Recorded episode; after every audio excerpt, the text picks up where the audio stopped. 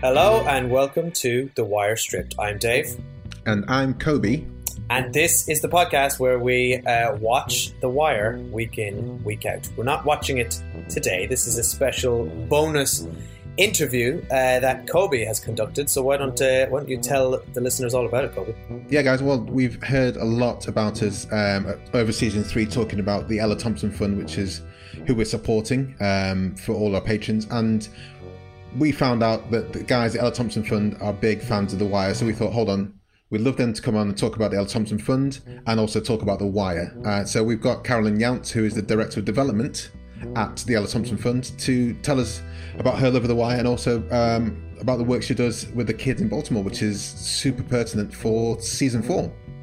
Yeah, it's a it, it's a brilliant interview. Um, it's a also a brilliant charity. Uh, just a reminder, so we are supporting them uh, every every penny we earn over on uh, the Patreon page at patreon.com forward slash the wire stripped, uh, we are donating to the Ella Thompson Fund. Um, and they um, do a lot of great work in supporting underprivileged uh, youth in, in Baltimore. Um, mm-hmm. And uh, Caroline sort of will, will, explain that in the interview.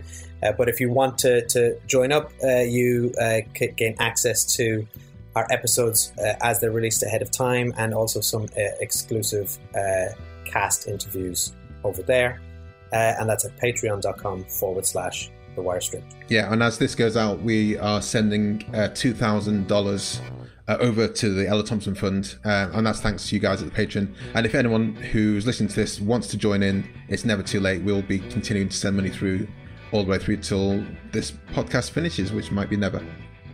yeah, are they going to make more episodes of the one? We're going to do season we'll six. Out. Here we go. We'll find out. We'll speak to David Simon. We'll, we'll, we'll coerce him. We'll um, uh, we'll arm lock him into making some more episodes so we can support the so we can support the Ella Thompson Fund. Yeah, that's it. That's it. If you it's for charity, David, write more episodes. Um, well, yeah, thank you very much, guys. Please enjoy the episode with Carolyn, and uh, we'll see you at the other side. When you walk through the garden, you gotta watch your back. Well, I beg your pardon.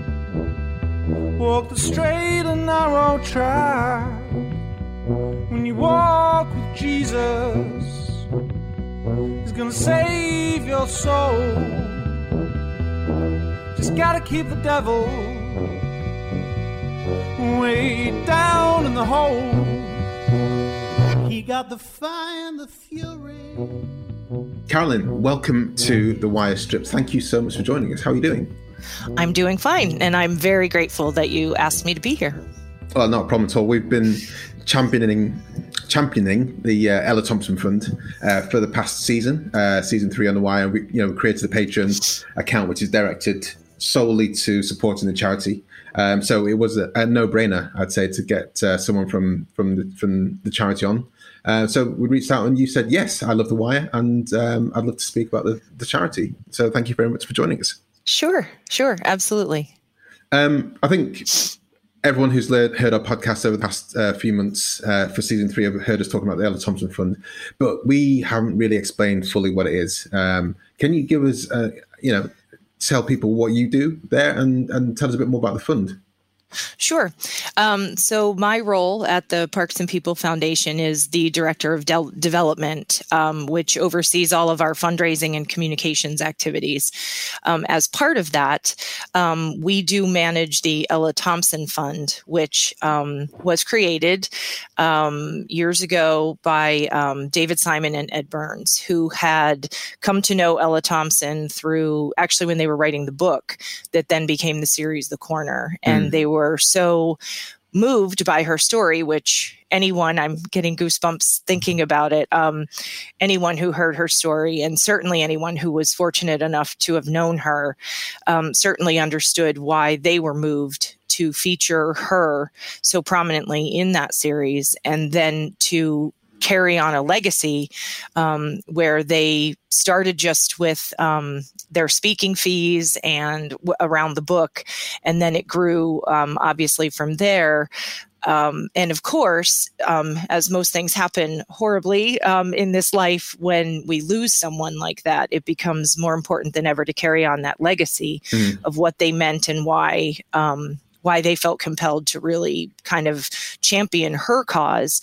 Um, Ella was um, someone who was a young mother in West Baltimore.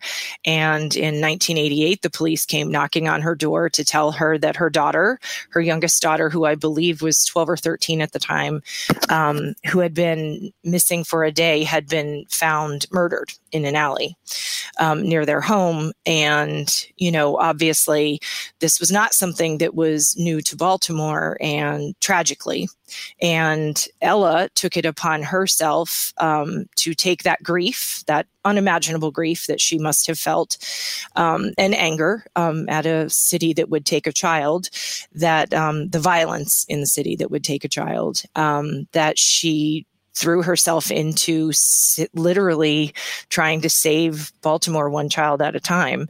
Um, she became very involved in the rec center in her neighborhood. Mm-hmm um, which is in West Baltimore.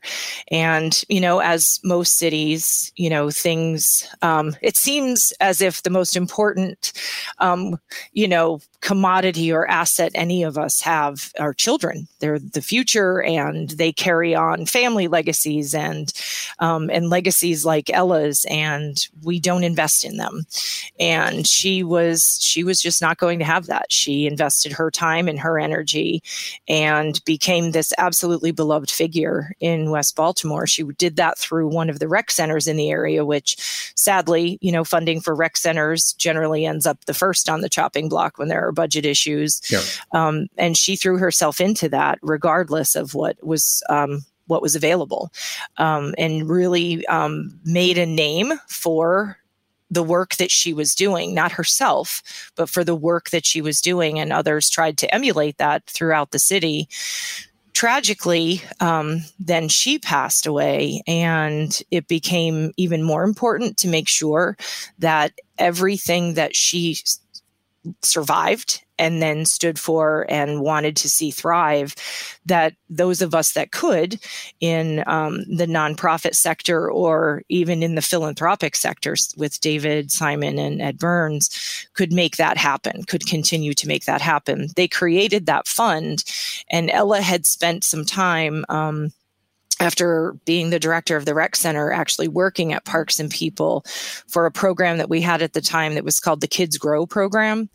And she uh, so so it became a, a real logical course for them to have parks and people be the purveyors and the guardians of that fund to make sure that uh, we would continue that work that she had started through our youth programs. It was a very um, logical and symbiotic fit for them to have us monitor that fund yeah. um, and make sure that the money was used in exactly the way that Ella would want it. And how does that kind of manifest that the the, the money? How does it reach the kids? Do they? This means that they have um, classes and sessions that they can attend to before, during, after school, and holidays, and vacations, as you guys call them in America. and we have a lot of them. Um, and we always seem to be asking for more. I don't know. Um, well, I shouldn't complain. I enjoy every one of them, I think, um, right. especially those centered around food. They're the greatest holidays. Um, so, uh, Parks and People Foundation was started in 1984 um, by an, an, amazing philanthropist whose name was Sally Michel. It was created with then Mayor, um, who was quite a figure in Baltimore, uh, William Donald Schaefer. And they saw a need for um, youth programming and also for kind of um, not necessarily management of, but upkeep and even creation of parks and green space. Because again, Rec and Parks, which is um, division of Baltimore City Recreation and Parks, is uh, their budgets would get cut first. Um, mm. They're hmm. always seen, I guess, as the, you know, uh, on the list of things in the city, I guess it's seen as the easiest one to cut a budget if they need to. Um, of course, we think differently, but you know, um, so they our our foundation was created to make sure that we could offer um, out of school time programming for youth and also to have a strong focus on making sure that there were safe clean and accessible um, park spaces in Baltimore. Mm. Um, you know, people think of when you want to go for a hike or you want to go to a park, um, people think of an outdoor space as something outside the city, but then they think of a park as a playground in the city. And really, they're both. Both can happen within an urban environment um, very effectively, and they're needed. Um, so, our organization, of course, then over the past 37 years, has gone through different um, we've had to respond as Baltimore changed, the needs of Baltimore changed. Um, the vacant housing uh, became a real, it still is. I shouldn't sugarcoat that, I guess. Um, it's still a real crisis in Baltimore. Um, you know, we're not a very large city um, geographically or even population wise now, and we have 15,000 vacant properties. Um, and part of that is the urban flight with people leaving Baltimore, and then mm-hmm. these properties become vacant. Um, so it creates a real problem because left to its own devices, a vacant property can become something not very healthy for a yeah. neighborhood. Yeah. Um, so our organization focused, my tangent there on the vacants. Um, we focused on youth programming and making sure that there was safe, clean green space. Um, that has morphed over the years into really what we kind of look at as a continuum of care of youth. We serve youth kindergarten through 12th grade through three different programs. We have um, our, for our young kids, um, rising, well, kindergarten through, so they're rising first graders because it's in the summer through fifth grade. We have a six week summer camp that focuses on reading literacy. Okay. Um, we uh, we call it. I'm I'm hoping that I'm. I, if at any point I'm saying something that makes no sense, um, certainly let me know. But here we call it the summer slide, which is um, the learning loss that happens over the summer months. Um, unfortunately, a lot of our youth do not have strong um, home environments to keep mm-hmm. them reading over the summer, and they certainly are economically challenged. Our camp is free for six weeks. We offer um,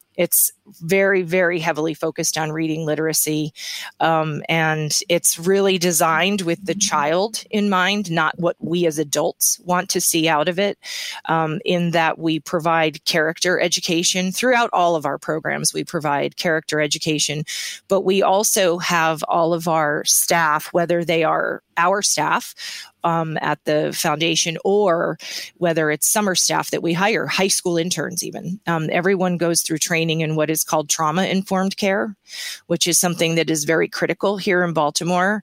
Um, very unfortunately, um, children at an unbelievably young age witness some things um, that they just should not witness at that age. Yeah. And, you know, we all have to have kind of equal footing in the lens that we use in why a child is having trouble learning or why a child is acting out. Um, it's not there are no bad kids you know really there you you have to kind of try to find what the root of that is so that was the one thing that really set our programming apart um, and that our programs are free so they are not cost prohibitive for anyone. Yeah. Uh, we do provide snacks. Um, we have a real problem of food insecurity in Baltimore.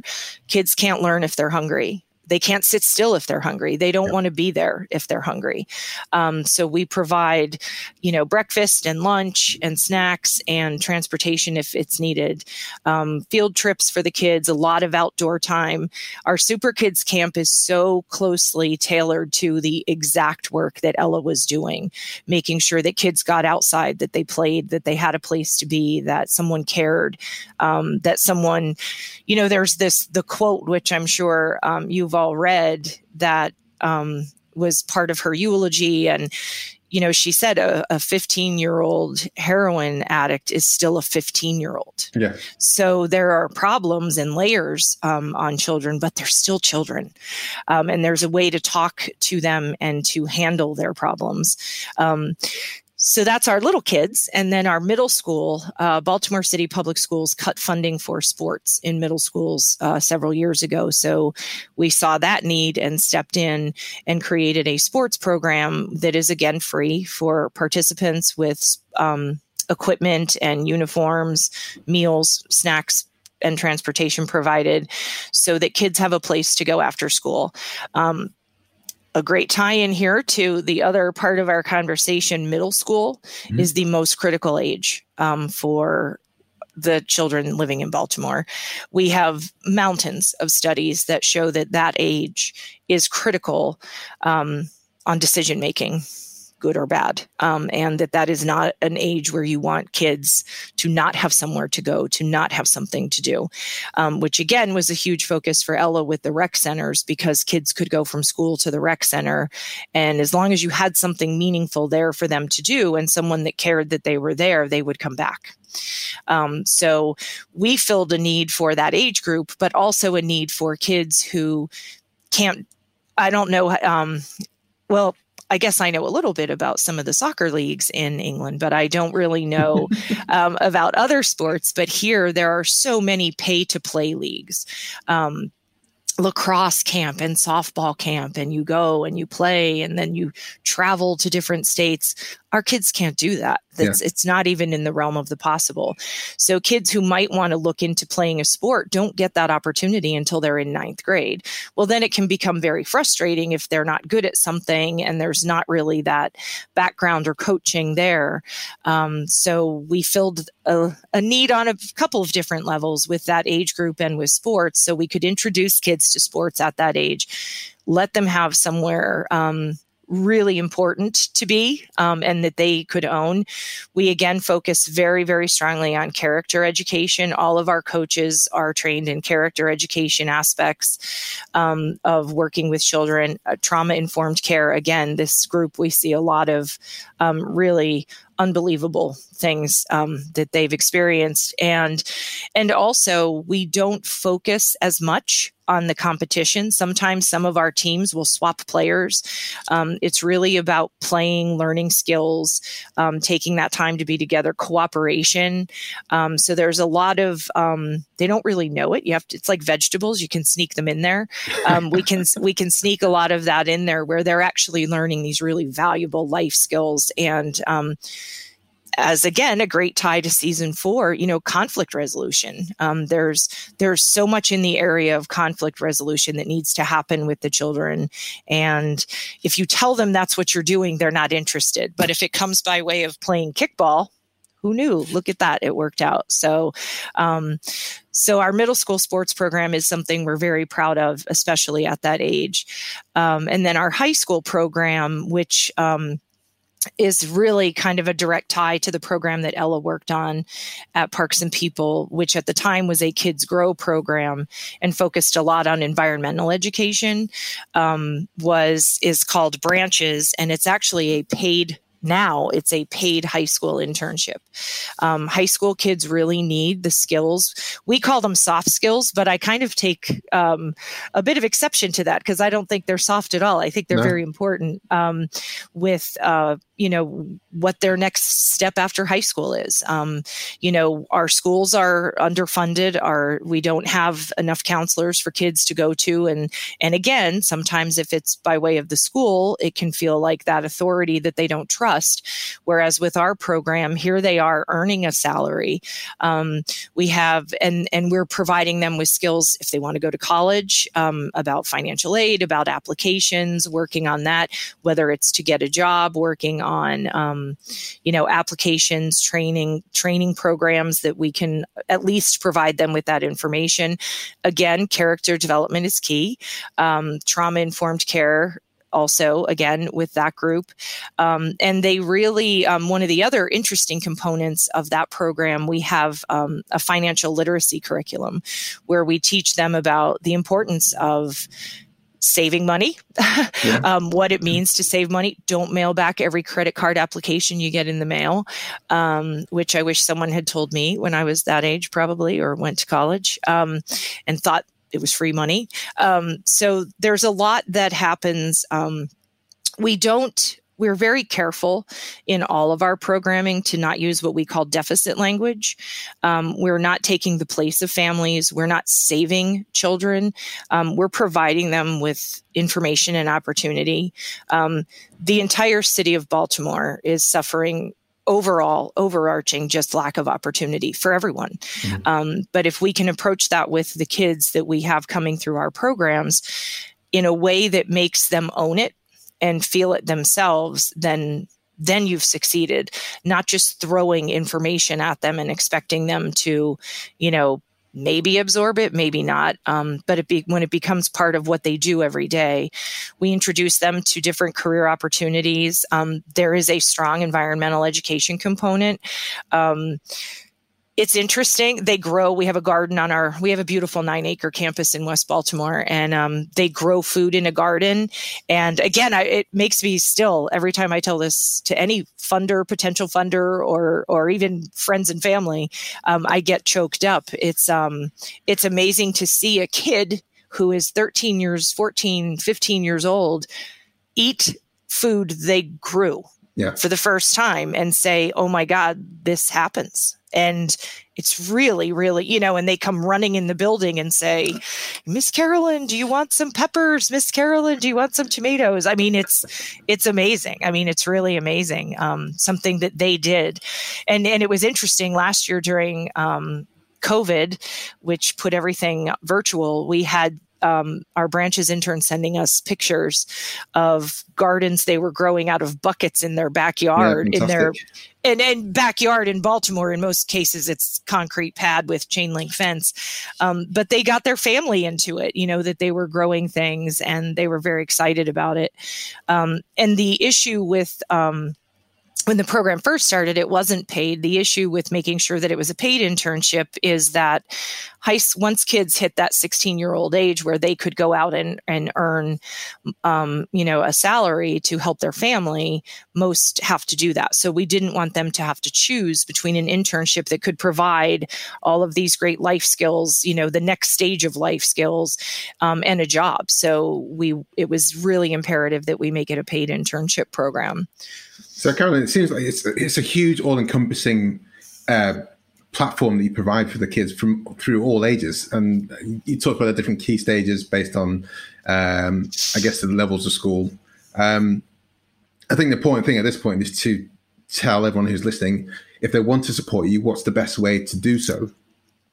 Um, really, the the best way is, um, and it's it's funny because one of the most uh, one of the most impressive things we can do with anyone when we're trying to tell them who we are is say, "Come to our campus." You know, we're in this community and neighborhood where people just say, "Wow, this really is an oasis for the community," and and the community is is part of our campus. Um, but I feel like I'm talking to an audience who maybe won't ever be in Baltimore, but um, but the most important thing for us is to make sure that we can continue to provide what we mm-hmm. do at no cost. Yeah. Um, I mean, the bare bones of it is that um, I would be I won't even dance around that. Um, being able to continue to provide everything free for these students and to be able to pay the high school students so they can take advantage of that program. And of course, all of that is at our cost.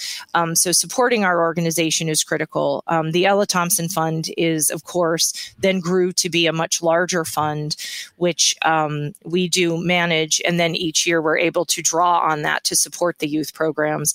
Um, so supporting the Ella Thompson Fund is as simple as going to our website website. And when there's an area online to give to the Ella Thompson or to give, it's just a notation that it's for the Ella Thompson Fund specifically because we and want to make sure that those funds go directly to that fund. Because there are the, several other areas, you know, that with park projects and other things that happen. So, can you remember the website off the top of your head? Or yep, we're www.parks p a r k s a n d p e o p l e org. So it's parks and people spelled out dot org. Fantastic. Well, um, we will obviously link to that in the show notes. And as we've said, um, ad infinitum, I guess, over season three, and we'll you know, say myself, Dave, and uh, Tom and Obi, who've been working on, on the Wire Stripped, um, that everything we have a Patreon account set up, so we give people who um, who want to contribute some extra extra episodes and tidbits from ourselves, and all that money goes directly to the Ella Thompson Fund. It doesn't it doesn't go in our pockets as well because we had a lot of people um, wanting to support us as a podcast, but we do it purely for the fun and love. And but we thought it'd be a great way to funnel other people's enthusiasm. Um, so I think we've raised of like over one thousand five hundred dollars at the moment. Um, which not, is amazing. Which is amazing, and and thank you, and thank everyone who does choose to um, support you, and then now us. It's um, it's really amazing. It was uh, a very a real highlight for me as we were kind of coming out of COVID and trying to figure out um, get our sea legs back over here. Um, when you reached out, it was amazing to hear something that, of course, personally I love um, with The Wire, but then to know that um, that that Ella Thompson Fund really does live on is is of course important to us. But having um, sharing that story and sharing who she was and what she really was a champion for that we do every day. And, and Baltimore, quite frankly, depends on organizations like ours. Um, you know, there are challenges in our city that are not unique, um, but they are pervasive. So we there are organizations like ours that um, really have to step up uh, and and make things happen. Well, myself, Dave, Tom, and uh, potentially Obi. Ideally, what we want to do is come to Baltimore when we are when we're recording season five of The Wire Stripped and and see some of the places we've been talking about and loved since watching The Wire back in you know, 2008 when it started. Uh, I think next year will also be the 20th anniversary um, of, of, the last episode going out or something, something like that. There'll be a 20th anniversary tie-in somewhere, so it could kind of tie in quite nicely. So that's an that's an outside uh, kind of aim, but hopefully we can make it work and can make it happen. And as long as the COVID restrictions are lifted, and um, you know, we'll, we'll, try and be there and and see you guys at the at the fund as well. Uh, yes. Sounds like a fantastic place to be really it would um, will give you the full tour. And then it's funny in, in baltimore for a few years um, I, I think they've stopped now but they had actual like the wire tours where you they would tell you where to go where certain things were filmed. And because of course for all those years they filmed all over baltimore. So yeah. it was it was kind of fun to see them everywhere. You know, they were on my street for a, a while. The the Western Police District, when they're in the parking lot, is uh, actually it's St. Bridget School. It's an old Catholic school that was on oh, my okay. street that sure. was shut down. And you know, there's a statue of the Virgin Mary, but they put a police thing up over it, and um, they would film there. And and actually, I think it's in season three. Our our dog is in the episode because we live right there and she was barking because there were so many people and the sound guy came and knocked on our door and said can you get your dog to stop barking? And i said look at all of you here. Like there's no way i can make her stop barking. He's like well the sound guy can hear her bark. She was a big saint bernard so of course oh okay yeah. yeah so there's no um, quieting her down no, um, no. And I said, hey, you want it to be real? Baltimore's full of dogs. Just let it ride. let it ride. uh, well, let's let's talk about the wire because uh, obviously you, you said you're a huge fan. You've been part of it by your dog at least. Um, the well, let's. Where do, where do you want to start with the wire? Obviously, when when we've spoken on the phone beforehand, um, and you just said now, um, middle school is is a key kind of stage for people for kids as they're growing up i guess across the world um, it, it, gauges their influences, gauges a, a, huge part of the directions they go into. And we're talking to you now before we record episode four, uh, so season four. So, can you talk about the season four side of things uh, as an overview and how that kind of ties in with your enjoyment of the wire, but also ties in with the Ella Thompson Fund and, and the, and the work that you guys do? Sure. Um, well, I was I was glad that it was. I mean, any season would have been fine with me, but um, obviously, season four has direct ties to the services that we provide. Mm. Um, but also, it happened to be my favorite. Um, but the uh, I think uh, I will say this though I had you know watched The Wire as it was airing, and mm-hmm. then a few years ago, um, probably about eight, five, five years, five, six years ago now, I watched it all again, um, and and I I was brushing up on season four um, last week, and I have to say, and I this is going to sound silly, but um, I, I, really was, I got a little depressed after watching it because um, one of the things that I think you and I have talked about um, prior to today is it hasn't changed. Um, and that is that is startling. Mm. you know, there were there were two camps in Baltimore with The Wire. You loved it or you hated it. Um, and if you hated it, you probably hated it because it was true. Um, you know, I had a very good friend who lived in California. I went to California for a, a we share a birthday and everyone said that's not real is it that's not what baltimore's like and i said it's absolutely spot on i mean it's which is probably why some of the leadership in baltimore didn't like it because they didn't want that side seen um, but what's alarming to me especially in the area of schools um, it's not changed it's mm. not it's not better um, crime wise horrible. Um, you know, the past few years we've we've not been able to get a handle on that. Um, the youth crime, the the youth violence statistics are are off the charts, and the testing in schools, um, which makes what we're doing um, even more critical than ever. We um, we're trying to find a way to right now actually um, part of it being a reaction to um, just the schools the school system being what it is. And and the school system isn't obviously purposely trying to fail anyone. Um, you know they have challenges with the money they get from the state. Um, you know baltimore is you know kind of seen as you know this problem child over here in the state of maryland that you know they need to keep funneling money into but but they do. Um, so the schools aren't it's not an intentional um, process that you know they're saying let's just leave kids behind. Um, they're doing what the best they can with the resources they have. But again, it's resources. Um, and it's not just about in school time, which I think season four showed you. You know, there's this in school time where, of course, you know, you get a teacher like, you know, Prezbo who wants to make sure that these kids are taken care of in ways that, you know, some teachers are just like, teach the test, teach the test, move on. Yeah, yeah. Um, but then you have what happens at home outside of school time. Um, you know, the the situations with their family; those are very real. Um, we have kids who are the parent. We have twelve year olds who are feeding the eight year old brother. We have kids in some of our youth programs that will save the snacks they get and take them home for their siblings. Um, that breaks your heart um, to know that that happens. But again, it, it's just it's startling to me that we can't seem to make enough progress um, with giving kids opportunity so that they don't have to make a bad choice.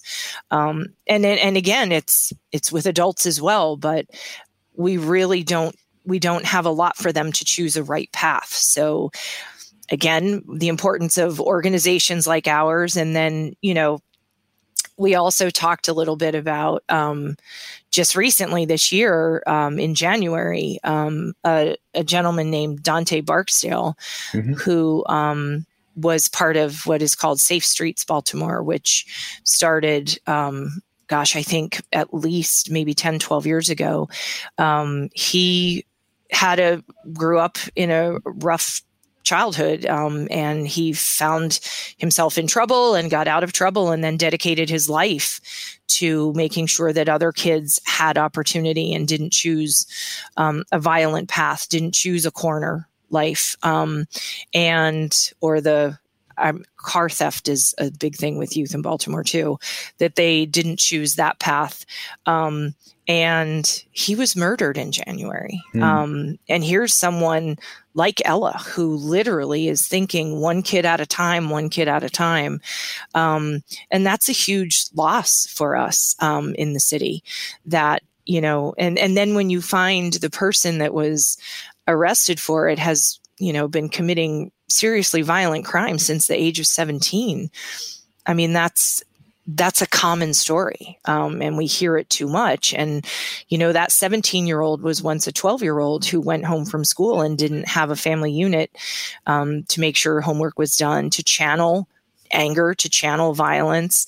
Um, you know Namond was such an interesting character for a kid you know that this predestined path of being a soldier like his father was there. And um, and honestly playing his mother must have been an absolute hoot for her. I can't imagine playing his mother because who would ever think a role like that existed, right?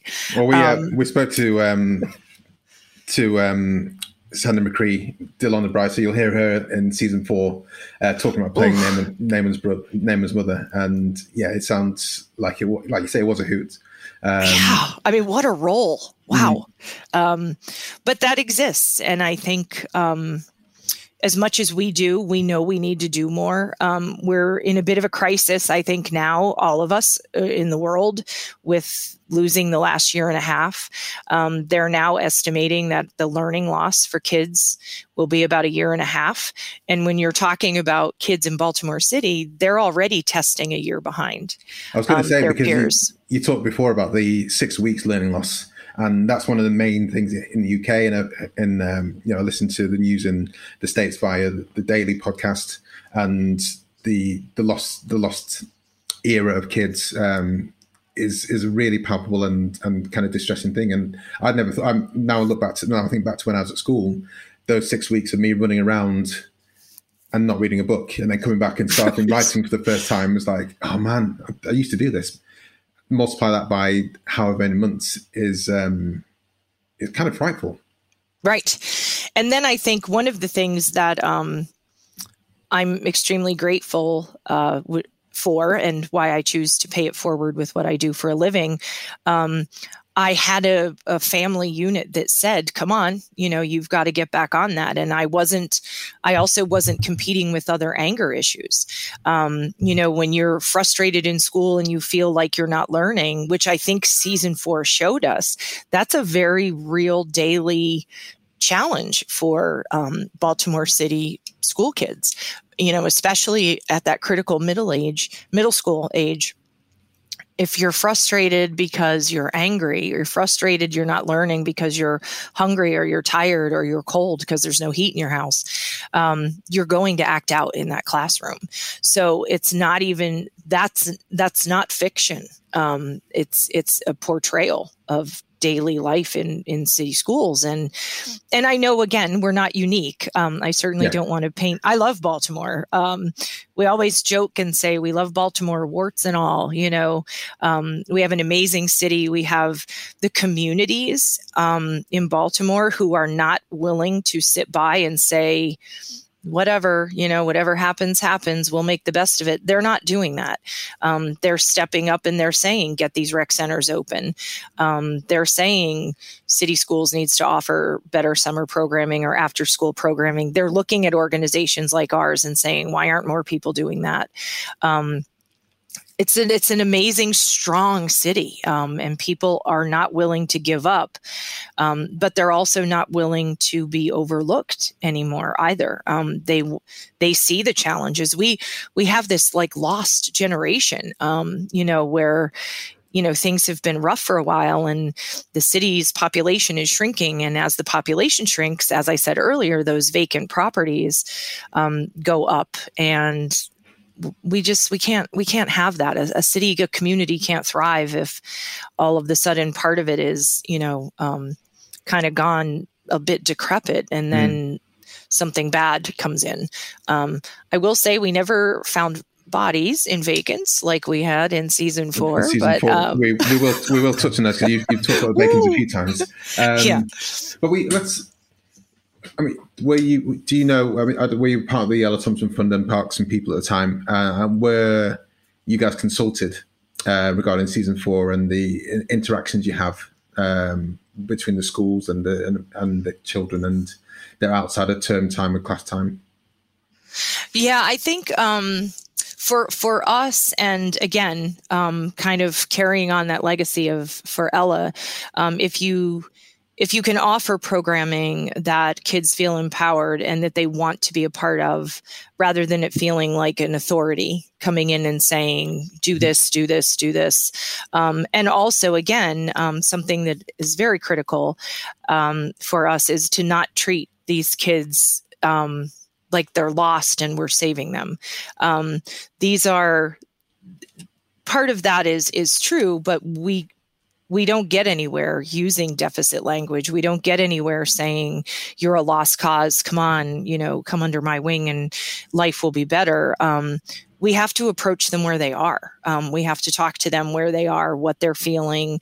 And I think that's what Ella did. And I think through her, just, you know, I mean, to grab a word from your podcast, just that stripped down version of herself with that grief that happened, um, she was able to just kind of be this amazing um, you know, touchstone and sponge to say these are this is what these kids need, and this one might need, you know, a little more love and care, and this one might need to be left alone, but just have a safe place to be. Yeah. Um, and just being able to respond to that and being able to provide for for us, the importance is to have as many spots open for kids that need it, um, so that they have somewhere to be, something to own, something to feel a part of, um, something to be proud of um, you know and they carry that on. Um, that that that's that's it doesn't just happen when they're with us for summer camp or when they're you know at our you know branches two hours a day after school. They carry that on. They carry that on at home. They carry that on in school and it makes for a better learning environment for them certainly but also probably a better home environment and were you consulted? Um, did the Wire team consult you um, when they t- when they came to season four? Um, I think when they were, I think they spent um, some time. I, th- I, do think at the time the president of our foundation um, did work with them. She was she was pretty close with them, um, and I think they talked a lot about maybe from our perspective, mm. kind of what we saw. Um, but I'm sure they must have also had some pretty strong consultation with some teachers um, for it to be, I think, that accurate of a portrayal of what they see in classrooms. Well, yeah, you say it's, you said before it's accurate. It's not. This is not a fairy tale. This is what's what's happening. It's reflected in the show. Right. Um, and what I mean, what were the how was the wire perceived by the communities and the charity? Because you said there's people who either loved loved the wire or hated it, and then depending on whether they, they thought it was real or not. But what about the, the communities and the charity? I guess specifically, what what was their view on the show? Um, well, in a way, um, and again, this I don't want this to sound too dramatic, but I mean, it validates the need for us. It validates the need for organizations like ours to say this isn't fiction. This mm-hmm. is real, and we will address it. Um, you know, if if downtown wants to worry about this, you know, image that the show gave Baltimore and people won't come downtown to the inner harbor, um, that's ridiculous. Um, that should be the least of your worries. Um, you should worry about those kids who we did accurately depict as struggling and you know dealing with a lot of you know anger issues um, we're fortunate um, also on many levels to have johns hopkins right in baltimore city as well and they created i think in 2000 and yeah. then and then in again, I think it was renewed because I'm pretty sure it was like a 10 year grant. Um, but they created um, a center for the prevention of youth violence. And you know i think the work that they did really said to the city of baltimore you know you may think that this affected people coming downtown to an orioles game but you need to look at this. You need to see what this data is is saying. Um, and I think they did because then we started having, you know, these open conversations about trauma informed care needing to be part of every conversation with children in the city of Baltimore. Um, when you look at where crime happens, it's inevitable. There's families, there are children there. Um, you know, gunshots aren't quiet. Um, families are losing family members. There, you know, that there's it affects everyone. Um, then, when you add to this, you know, we have a real problem with food deserts in Baltimore City, um, where there's just a complete unavailability of fresh fruit and produce. All you have are corner stores. You don't have grocery stores. Um, so there's food insecurity. And again, um, to think of a kid who just can't process his day or her day or learn because they're yeah. hungry is is we we have to be better. Um, we just have to be better than that.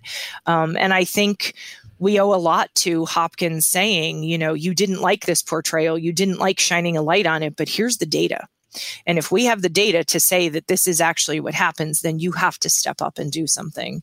And I think they are. I mean, one of the crazy things right now, our mayor, um, Brandon Scott, who is um, very, very supportive of our organization prior to his becoming mayor.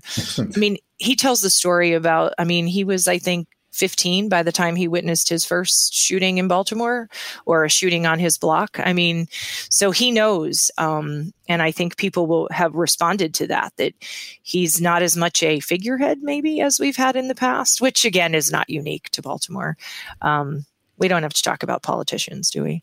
Um, we don't have to talk about. But I mean, they all wear that same cloak, right? Um, but I think he's seen as someone who doesn't have that cloak, and we're all hoping he doesn't get it someday. Um, but when you when you look at when you can look at the mayor of your city and see yourself in him as a young person, um, I think that's probably a little more hopeful than it's been in past years with Baltimore mayors. And you know, them not going to jail would be critical too. Well, like I said, we don't have to talk about politics side, even though politics does loom in season four. But are there any are there any storylines you want to talk about that hit you uh, in season four and, and season five, or just generally in the wire that we can we can discuss a bit in this uh, in this in this chat?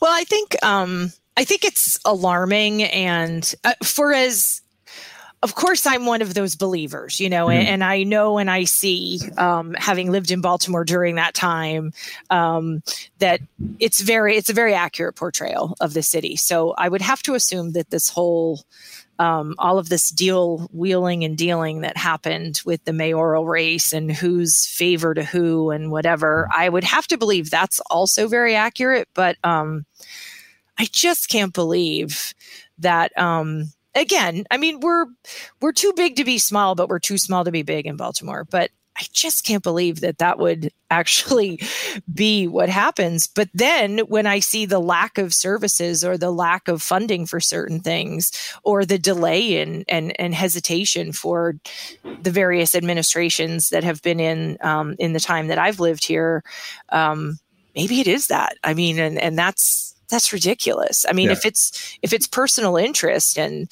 who's scratching who's back, meanwhile, all of this is happening. I mean, you really have to reflect on yourself and your values. Um, and you don't have the people in in your that's not your primary interest but um, we've had a rough go with leadership in baltimore the past several years um, our our last mayor was is in jail now, um, and the one prior to that, you know, the the mayor we had during um, the unrest after the Freddie Gray mm-hmm. um, death in police custody, um, you know, she she came out and said, "Don't."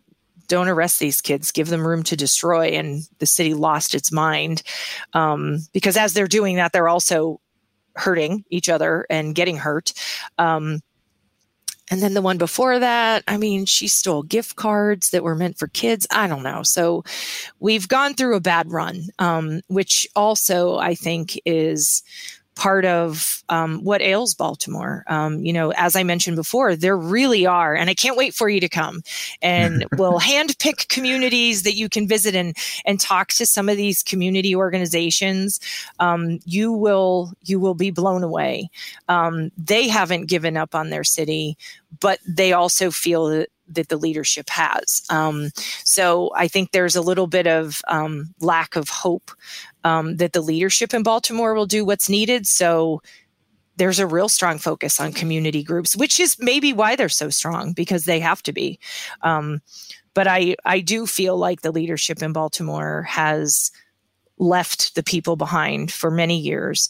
Um, they have focused, I think. Well, I mean, it's hard when you're, you know, being indicted, I guess, to worry about schools, but they um, they don't seem to they don't seem to really get it.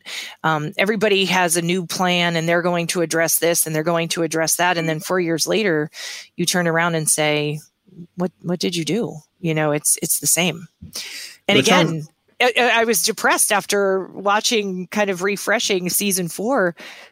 It's the same. I mean, that's that's 20 years. Like we're the same.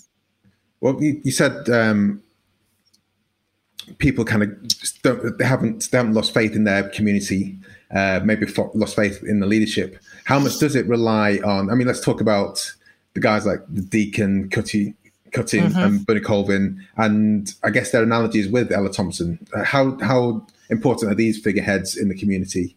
Um, and we can pick, we can talk about any of the, each of their storylines as well if you want to as well. Yeah, um, very important. Um, our the current president of our um, organization of Parks and People um, was the head pastor at um, a church uh, right across. I mean, right in our West West Baltimore. We're in the Mondawmin neighborhood, um, and he was the head pastor there. So he brings with him this this passion for you know, working within the community um, and this passion for not leaving anyone behind. Yeah. Um, so he was this community leader in in as a, I mean, the pastors in Baltimore. I mean, the work that they do, um, which may seem odd when they when in season four they're saying, "Oh, well, you're going to lose the pastors, you're going to lose the pat," like you have no idea how big of a thing that is. I mean, that's like, you know, you know, whenever somebody's running for election and they're like, "Oh, you need the endorsement of the police and the mm-hmm. fire and the whatever." Oh no, you need you need the ministers, you need the pastors um, to get anywhere in Baltimore, um, and that is that is one hundred percent true. Um, and so my deacon, boss. So the deacon then is, uh, I guess, it's more analogous to the to the pastors here as someone, so a man of cloth, man of faith, who yep. also sees the community and um, sees the support that needs to be practical. Um, right, right, and they and they have. Um, in a lot of ways unfettered access they have access to the leadership they have access to the community um, they have the right to interject and say this is my congregation this is my community and and they're suffering you know mm-hmm. um, so i mean what better um, you know kind of advocate could you have um, but they do they do wield that power um, but at the same time they actually do enact change. Um, so it's not just about getting him the meeting with, you know, in the mayor's office. Um, they actually do make they're they're actually the one group that really does um, kind of really impart some change. It was at, it was actually, um, and I've I had this con. It was very interesting when um, when I first met our president CEO Frank Lance when I talked to him about um, because he was part of the you know pastors group that really put Baltimore back together after 2015 you know when the city was kind of saying like wow what do, how do we do what do we do? Um, we knew there were going to be these trials of the police officers involved. Um, there was you know for a long time any day that had anything to do with the freddie gray case everyone was on guard that it would result in more unrest. Mm-hmm. um, and it was really that that group of pastors who really ki- kind of came together and put the city back together and and went to the leadership of the city and said this is the this is what you need to think about. This is the plan. You you know you need to have these things involved in this plan moving forward. You need this direction. You know we hear directly ground up from um, from the people. And this is this is this needs to not be some kind of a you know like bureaucratic approach um, if ever before in this city please you know don't do that now. Um, so they were critical part of that. Um, and so that is definitely not exaggerated. Um, there are clubs there are there are cuddies in Baltimore, um, and they're amazing. Um, yeah. A lot of the focus, again, is kids. You know that you give them something to do. You give them, um, you give them a place to be seen, to be safe, um, and maybe act out. I guess a little with um, boxing. Boxing is still um, there's a pretty good thread of youth boxing still running through Baltimore and the gyms. that is not made up, and and then there are now um, this uh, based on you know the needs of the city and what's been happening over the past you know five to seven years um, there are a lot of community organizations coming forward um, uh, safe streets um, the ceasefire 365 where they have ceasefire weekends. Um, there's also this amazing community um, it's the rose street community. And basically they uh, um, they they kind of got together and took this you know six four by six block radius of their community um, and said no more nothing bad will happen here and they oh, literally wow. literally went door to door and said we're not going to have they're not going to sling on these streets. Um, they're not going to dump trash on these streets. Um, and the community and i drive through there every morning going into work um, and they have citizens who come out and they have a schedule um, and we met with the organizer of Green of Rose Street, and he was just amazing. Um, these are average people. These are not, you know, community leaders who are going to stand up at some great fundraiser. These are people who said, "Get your broom. You have Thursday mornings," and they did it. And then the city wouldn't pick up their trash, so they arranged for their own trash pickup. Oh. So they said, you know, what day? They kind of went to the city and said, what day do you want to come here and pick this up and we'll have it ready? And they have folks out there working. Um, they focus a lot on returning citizens um, which is really a critical piece of the population in baltimore city um, that people have been afraid to address for years and they shouldn't be. Again opportunity. Um, if you you know what the recidivism rate is ridiculous and if you want to address that there has to be opportunity so you can't just be afraid of returning citizens um, so they and when you say returning you mean from coming back from prison prison or yeah. um, in some cases you know rehabilitation from drug or alcohol problems sure. um, quite honestly and heartlessly they are deemed unemployable by so mm. many people and well, what do you want to happen? You have to give someone a chance. I mean, not everyone makes the right decisions the first time around. Um, if you don't give them a shot, what what do you expect to happen? You know. Um, so, but they're an amazing community where they they keep it clean, they keep it straight, and and not everyone in in that neighborhood is an angel, um, but they have said this is our property and no one is going to damage it and we're going to keep it clean. They worked out a deal with um, the Department of Public Works where they come at like 4 a.m. on Thursdays to the one lot and they pick up the trash and um, they've just they grabbed it by the horns and said we're not we're not going to have that here. It sounds like it's almost like a reverse Hamsterdam yeah, uh, ex- yeah exactly, exactly. Um, which is which is interesting, but yeah, definitely, definitely is. Um, part of um, obviously, as I mentioned before, with the vacants, which obviously is a character unto itself in mm. season four.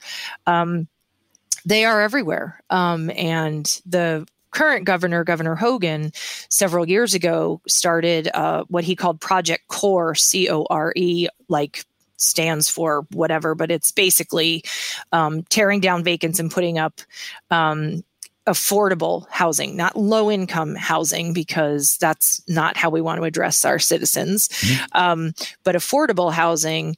And we've only gotten about part of it right. We we tear down a lot of vacants, but there's not a lot of development happening, um, and that's one of the things that we do. Um, we have taken about you know a total of like 26 acres of um, space and created about 26 acres over the past five to six years um, of green space in baltimore. That's the parks side of our parks and people. But that um, is primarily work now just stri- strictly through that core program where vacants come down and we put up a park. Um, so that it's it's not doesn't become a lot where bad things happen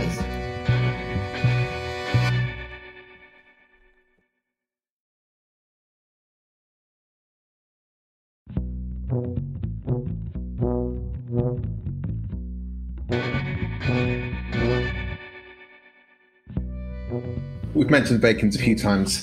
One of the one of the key um, story threads that runs through season four is the use of the vacants, and you you were you were clear to state that the vacants aren't used uh, as tombs, as uh, as Lester Freamon finds out. At least I hope not. Not that I've heard anyway. So, so I mean, what? Given your experience with the with the vacants, how did that storyline kind of ring ring with you? How did it sit with you? Well, I think the inter- the most interesting thing is someone who sees this and knows um, really how pervasive vacants are in Baltimore City. Um, the thing that's interesting is it was just a given.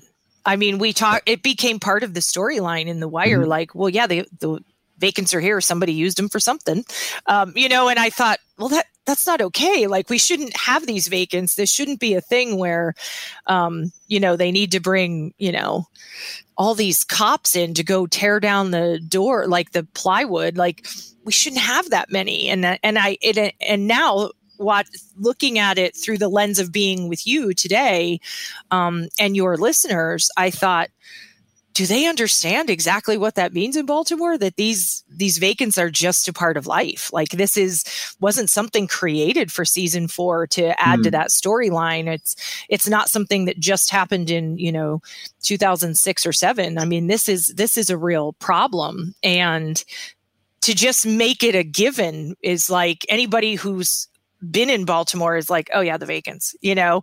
Um, so something that we just kind of gloss over. I thought why are we we should, we should be outraged that there are this many vacant properties that are just either being used as tombs or um, or or could be something else um, whether it is housing or a park or anything but a tomb. Um, but it's it just struck me, I guess, now um, in 2021 that this is just a part of life. Like we just accept it as normal. And I thought, I wonder if people who weren't from Baltimore or hadn't been to Baltimore thought, what is this vacant thing? Like, how does this happen there? And, you know, how far did they have one in this neighborhood and one in that neighborhood? I mean, there are whole blocks of vacants. Yeah. Um, you know, and then the worst are the streets where one whole side are boarded up vacants, but the whole other side isn't. So, what kind of property value is that for you? That your half of one side of your street is boarded up vacants and the other and you're isn't. looking out onto the vacants. Yeah, yeah. I mean, so, this whole whole, the whole season four, and this is one of the one of the kind of most famous scenes in the whole of The Wire is that scene where where Snoop is buying that hydraulic uh, nail gun. Goes to I don't know what department store it is, um, where, warehouse kind of store. Yeah. The guy gives her the guy gives her the gun, and that's because they're using these to board up these vacants for the tombs. Yeah, and, and then it, at the end, it's this is where Lex is, and it's the, the vacants does overarch it as much as the story of, of the four the boys of summer well it was interesting when they were saying where are the bodies? Where are the bodies? Where are the bodies? You know they that this you know that Marlo had taken over all this territory and that wasn't going to happen without dropping bodies um, which is also interesting that the police would know that that would cause some kind of a territory war um, and they couldn't figure out where the bodies were. And it's it's just interesting that you know who how they thought hey let's put them in the in the vacants. And um but it's like that, you know, perfect crime kind of thing where who would ever think to look there? Um, but yeah, Lester Freamon. It, Lester Freamon is the answer. I know exactly. Standing there looking around and yeah, but it was, uh, I thought it was it was it was interesting to me to just think and and also um, when they were in the um, the morgue, the makeshift morgue with all the bodies, and um, I guess it was um, Cedric who said, um, you know, well, how are we going to pull all these down? We have 15,000 vacants in this city. And I thought to myself, wait a minute, we still have 15,000 vacants in the city. So I went and I'm like, am I wrong? You know, but we often use those statistics for, um, in our grant proposals to have sure. folks support our park projects. And I thought, no, I think it's still 15,000. So that was another thing that kind of bothered me because like I said, we have this governor who's, you know, funneled this money toward this project core and we have benefited from that by being able to put you know parks in these neighborhoods that were vacant and and a big park that um, existed that was managed by Baltimore City Rec and Parks that um, we worked to revitalize a couple years ago. And then now adjacent to that um, are we were able to get um, 10 vacants torn down and will become an addition to that park. And there's okay. an elementary school, elementary middle school right across the street. So we're working with the elementary middle school for what they would like to see in that park. Um, but I thought, I'm pretty sure there's still 15,000 vacants. So I thought that was, I guess, as fast as we can replace them, there are more happening, which oh, isn't leaving. Yeah. Yeah. Just isn't great, you know? Um, and so, I don't, uh, I don't know what that means for your city I want to say 10 years from now, but my God, it's 20 and it's not changed. So what does what does that look like 10 years from now in Baltimore? In season four, you have the storyline where Bunny Colvin, obviously he's he's uh, fallen from grace as the mayor, but he kind of steps in to take to help helm and run this this special program, which involves Namond, mm-hmm. Brice, and and a, a few selected uh, troublesome kids. Does that kind of um, does that kind of scheme happen, and do they work? Do they have any impact? Um, I think I think the schools do try to address it, but I I don't think they're as intentional as that program is, where they mm-hmm. handpick kids um, and pull them out.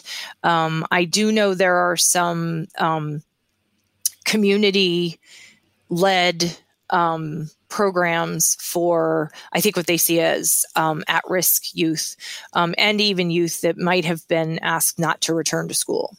Um, so I think, unfortunately, we're not probably addressing it until it becomes a real problem. Sure. And it can be addressed even by a third party, not necessarily parents or the school.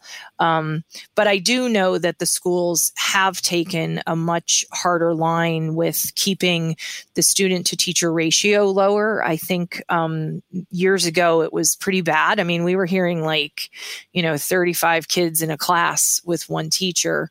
Um, and now that's, I think, 17 to 1. Oh, um, okay. Wow. That's a yeah, huge difference. So I think they realized that you you couldn't you couldn't possibly manage, especially, you know, um, different age, certain age groups that you you couldn't manage class sizes that high. So I think they wanted to address it maybe um, just kind of holistically across mm-hmm. the whole school system that the student to teacher ratio had to go down so that there was more individualized attention um, i think they also started employing um, some different approaches, a lot of it based on some work that, again, had been done with Hopkins um, to make sure that they were also um, teaching with a trauma informed care lens. Um, instead of oh here comes the, my problem third period class um, why is it a problem? You know um, so i think i think they've done that. There was a hiring problem for a while um, in baltimore city schools and that seems to have abated a little bit now probably again based on that reduced um, student to teacher ratio. You know, it's got to be hard for a teacher to deal with 35 kids in a class, you know. Um, but as far as the whole testing thing, um, I don't know if that.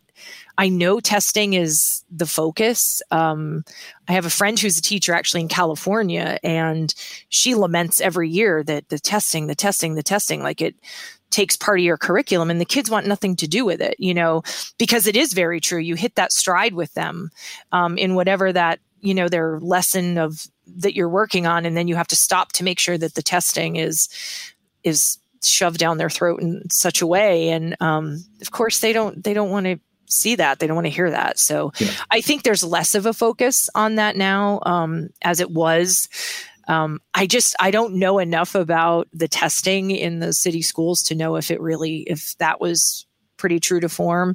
Um, but I do know from kind of a personal experience with a friend that it you know they really do focus on the test. Um, and it is a way to evaluate the kids but then i think there are some other measures that are in place that evaluate them throughout the year with where they enter and where they exit at the end of the year. So it's not that one standardized fill in the bubble test um, that makes or breaks any statistic or student moving on. Um, should we should we run through each of the, the boys of summer and talk about their story arcs and things that kind of uh, stand out to you? Um, anything you want to, anything you want to tidbits you want to pick out. Does that make sense? Sure. So let's go. Let's start with Namond because you talked about Namond's mom, uh, Sandy and Sandi McCree. Um, name and also that ties in with the previous question about the Namond was the guy from from the from the from the gang of four that was pulled out as highlighted as a troublemaker. Um, what, what do you think to Namond's storyline? I, I will say, um, I mean, I feel bad saying this at all, but um, I do feel like Namond may be the only part of that storyline that maybe we did put on a little bit.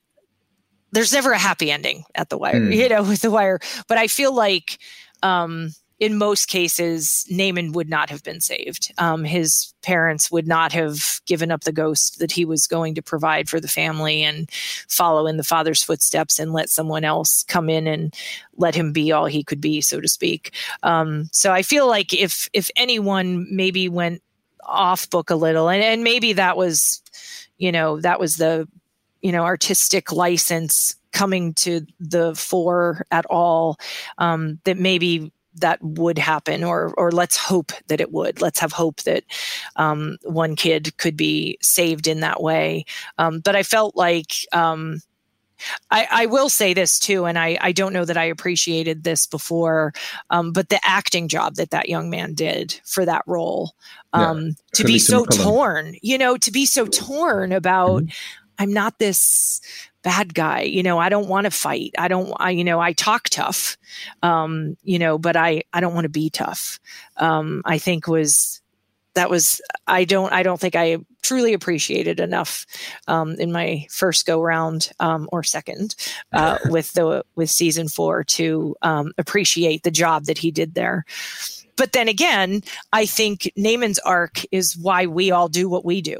You know, we want to have the next Namond We want to, you know, we want to be a part of that. We want to be someone that even if they don't say it out loud, we know we can point to that kid and say, wow, you know, he was maybe headed down a really bad path, but we were here. We provided opportunity. Someone cared. Someone told him he didn't have to be this. He could be anything. Um, and I thought, well, maybe that's why we do what we do, right? I love that line when um, Wee-Bey and um, and his and his wife De'Londa, who, whose name is mum, um, they have that tete-a-tete in, in the prison where Wee-Bey's at. That's obviously the trajectory that that we're kind of following for Namond if he doesn't veer off it.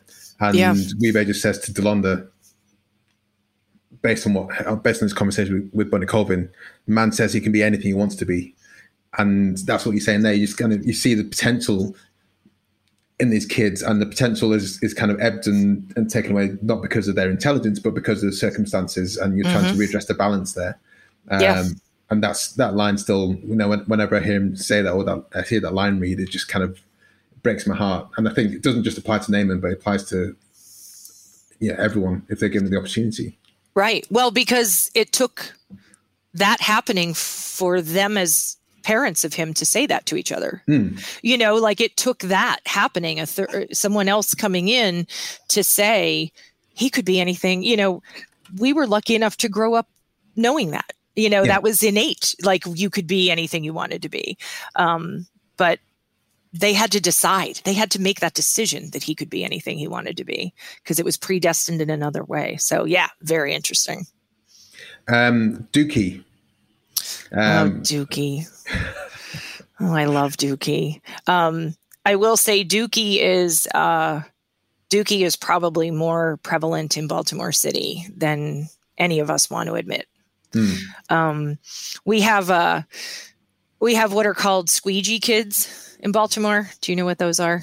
I don't. I don't. Um, so, a lot of the larger intersections in Baltimore, you pull up at the red light, and there are uh, oh yeah the boys yeah. who come and wash your window. Sure. Um, and you know there are a lot of people who work in the city who come from you know the county or wherever, and you know they're threatening and they don't want them there. And um, but uh, I tried to talk to them. Um, some I most of them I give food I don't give them money, sometimes money, um, but I keep, uh, well, they request certain things now, but um, I keep um, like kind bars and things in the car and, and give them something to take home. And um, I became friendly with one of my uh, my guy, uh, DeAndre. He's 12 years old. Um, he's 12 years old. His brother, who is 14, also works that same intersection with him. And um, his brother takes his money. If you give him money, his brother will come right over. His his brother's not as friendly, and he mm-hmm. will come over and take it right from him. So, um, and he, after a year, is Miss Carolyn and would say, "Can I have a hug?" And he told told me today was his birthday, and here's a kid who sits on a street corner washing windshield to maybe get 50 cents that his brother may or may not take from him. Um, and he does it anyway because he doesn't have any other means for anything. Um, and that uh, many days would make me cry as I pulled away um, and worried for him. You know, and he's in his school uniform. He's in his khakis and his and his right, polo, so he's coming right from school. Um, and I th- often thought of season four of The Wire with um, with the boys on the corner, and people are mean to them, and they see that as again, as I said, threatening in some way instead of kind of opening your mind. Do you think he wants to be out here doing this? if he had any other way, mm. um, and then when I see this dynamic. Um, it makes me think a little bit of Dukie that anything he would get charity wise from the principal or assistant principal or or anyone his, his family would take from him and and sell um, or whatever. So I think there's too much of him, probably more than we want to know. Um, you will see the kids that are um, you can tell are not don't have a great home situation um, and that is you know like our our building our um, campus, the main building where our branches interns come, you know, there's we're a LEED platinum, very sustainable, solar powered, um, and we have by virtue of that, we have two bathrooms that are sol- single solitary not group bathrooms that have showers in them. Um, and one of the things that some of our uh, staff noticed right away was there were kids that would come and shower there as soon as they got there. So i think Dukie is more real and probably more um, prevalent than any of us want to admit because i don't i don't can't imagine um, well, let's go on to Michael. Michael is the poster boy for why we teach trauma informed care. Um, Michael was damaged as a young man, and there was no one to save him. The hmm. damage mm. kept happening and kept happening, and then it's like scar tissue. Um, he became just that, you know, n- just rock solid through and through with no feeling, no compassion, except for his brother which yeah. is the interest, which is the genius of David Simon that he can turn into this stone killer, but yet bug is his priority. Um, so, uh, but that is he is the reason that we have to approach the youth in Baltimore the way that we do um, because of what they have experienced and and it's not some kumbaya where you get a kid in sixth grade who's going to tell you what horrible things happened to him at home by virtue of the mother the mother's boyfriend um, just the street in general. Um, there's that's not going to happen. You have to watch for those signs. You have to have your staff trained. Um, even if they're just a summer you know counselor um, they have to watch for those signs. And you're not always going to get this kid to sit in a nice little circle and tell you what happened um, but you can certainly approach that child differently and and teach them and and respect them in a way that they can get there on their own because um, you're not always going to have that opportunity. Look at Michael. I mean, Prezbo tried to, you know, come on. I mean, he got him close to talking. You know, like you were like, "Come on, come on, tell him," and and it it just it doesn't. So I think that's also um, a very realistic uh, character, um, a very realistic representation of a lot of the kids. They all are. They all are. Also, um, Cutty Michael's very aware of Cutty as a as a as a grown up, as seeing as someone who could potentially cause him harm and also bug harm as well. So yeah. it, it kind of it kind of um, that situation.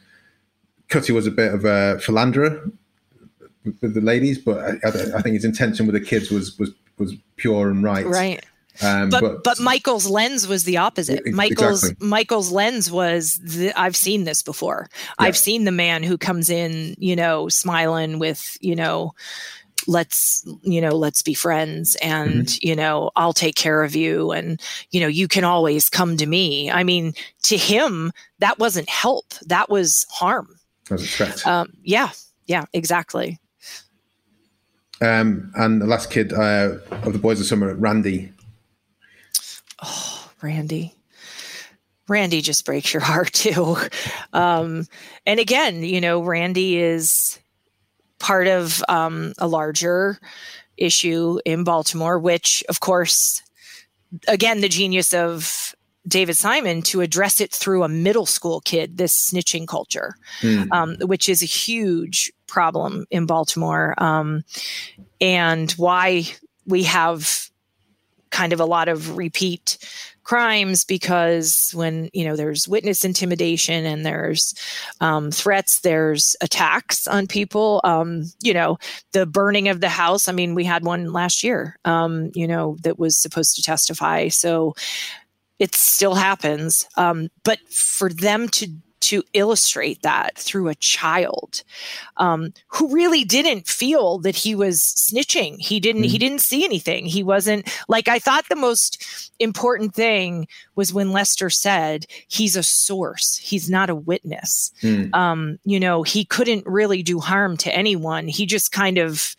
you know by way of what he did know, pointed them into a, a direction that they were really already headed anyway. Um, other than I guess being able to say that they had heard on the street about the vacants or whatever. Um, but I mean, to have him say he's not a witness, he's a source, and then, of course, you know, big dumb Herc screwed the whole thing up and got him outed. Um, but but I thought it was um, I thought it was an important portrayal of a young man, a young kid who wanted to do the right thing, who was um, who was without this kind of life that he was now seeing for himself with Miss Anna and didn't yeah. want to do anything to screw that up. So the thought of, you know, getting in trouble to the point that she, you know, might not continue to be his foster parent um, you know that meant something to him so so he had a he kind of had this values approach you know like that he had to do the right thing um, with the character education. You know he felt you know he was learning this. He was fortunate to be in that situation and he wanted to do the right thing but he didn't think it was so bad that he would you know get outed on the street. But again the genius to illustrate that snitching culture through a child. Um, and the, the thing about randy also uh, as you said he has he has miss anna as a foster parent which means that prior to that he's gone through some struggles. And at the start of season four he's you know he's a bright happy kid. He's selling he's selling uh, candy selling sweets to to um to make some money and also you know it's part of his entrepreneurial kind of style. Um so he's gone through some troubles already. It seems kind of settled now with miss anna and then it takes another turn. So it shows there are yeah. ways and measures to help but also that doesn't it still needs to be continually supported. It still needs to be continually um looked after Right, right. And it's and it's the other thing I found very interesting about his character was he was on the fringe of of being involved in pretty bad dis- things, pretty bad decisions with being the lookout mm-hmm. with the boys, um, with the girl in the bathroom, and you know, just on kind of the periphery of some of the things. But it's like he knew enough that he didn't want to be two feet in yeah. the bad world, you know, One making the bad. He exactly. He was he because but look at his friends. I mean, his he had to, that's his group. I mean, you don't get to pick and choose that now you're going to go hang out with the kids that go to private school in Baltimore. Um, this this is these are your boys. This is your unit. You know, mm. um, so you you can't just sit there and all of a sudden be the you know the one who says, "Oh no, we shouldn't do that," you know. So, but I thought he was, um, and again, to his ingenuity um, of being a little entrepreneur, he he could stay on the periphery of that, um, which I thought was there's layers, there's layers to those boys, just yeah. tons of layers, and to do that with eighth graders, I mean, that is genius, isn't it? I mean, the there are shows that don't develop those depth that depth of character with 40 year olds or you know what i mean? These are kids and they just put these layers on them. You you laughed you cried you're saying no no no at the tv you know? Um that's genius. Mm. um, which is also why it makes me angry that our our beloved show was not more critically acclaimed at the time but well, Miss Carolyn, as you referred to yourself as, which uh, ties in with, Miss Anna. yeah, exactly. Um, thank you so much for spending the time talking to us about The Wire and also the Ella Thompson Fund and, and Parks and People. Um, so people can go to, if they want to donate directly, they can go to parksandpeople.org. Is that right? Yep. And and and signify it for Ella Thompson Fund. Uh, yep. Alternative, if people want to, like I say, again, if you do want to uh, donate to us, go to um, patreon.com forward slash the wire stripped, and all the money get, that goes sent there goes directly to the Ella Thompson Fund as well. Um, and yeah, hopefully we'll, we will, myself, Dave, Tom, and I, and uh, we'll get out to Baltimore and see the good work she's doing. And we'll you know share the pictures, images, and videos and audio with everyone else who's listening. Yep, I will start planning an itinerary for you just in anticipation of, of your visit someday. Some things I'd like you to see, and certainly um, to come to see our our campus. And 100%. Um, and if it's in the summer, we'll take you to some of our youth programs as they're happening. Yeah, I don't like to be cold, um, so that's that's better for me. well, I will warn you. Um, it is we are in Maryland, so warm also means humid. So that's fine. We're, we're in just we're just in the UK here. There's nothing warm means meh. Um, so we're used well, and I'm I was actually planning a trip to um, England last year ah. um, that got COVID canceled. So it was my 50th um, birthday trip oh, okay. Um, was to England, which was delayed until May, which you will understand for obvious reasons. It was for a parade, but um, that didn't happen because COVID happened. So I didn't get to see the Liverpool victory parade. so, but that was that was supposed to be my 50th birthday so present. For those keep those people who found a bit subtle, Carolyn is is, is a soccer or football supporter uh, and of my team as well, Liverpool. Uh, and also, you seem keen to watch uh, England Scotland play today in the European Championships, which is for, for us genuinely as a as a as a Brit. It's funny hearing the guys from uh, the other side of the pond talking about football in, in the way you have done uh, to me. Yes. So it's good. Well, I'm a I'm a Stratford by birth, so um, when choosing my international squad, um, I certainly was going to go with England. So, as much like as much of my beloved city. American soccer also has its challenges. So, if I want to watch real football with a U, um, I prefer England. So, fantastic. Thank you so much for your time. It's been an absolute pleasure. Thank you. Thank you very much. And thank you for your support of the Ella Thompson Fund. It really is important, and we are very grateful for it.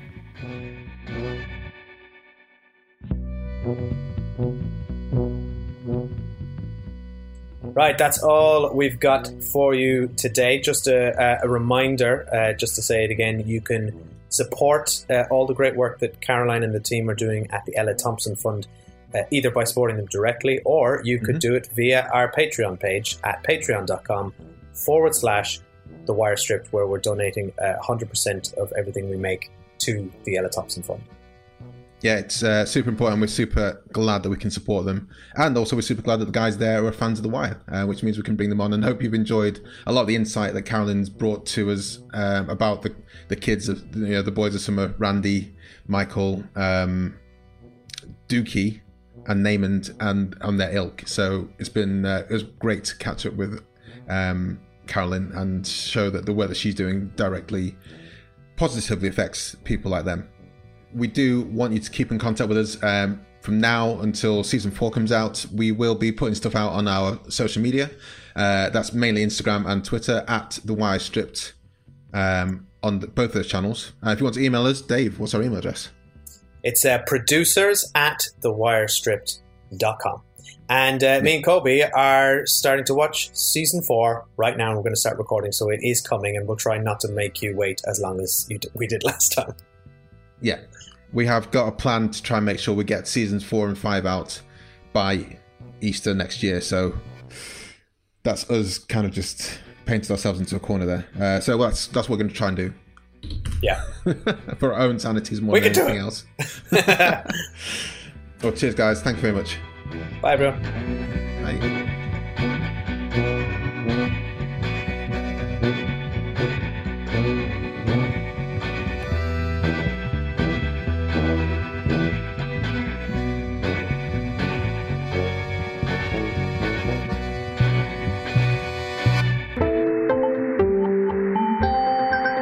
Just heard a stripped media production.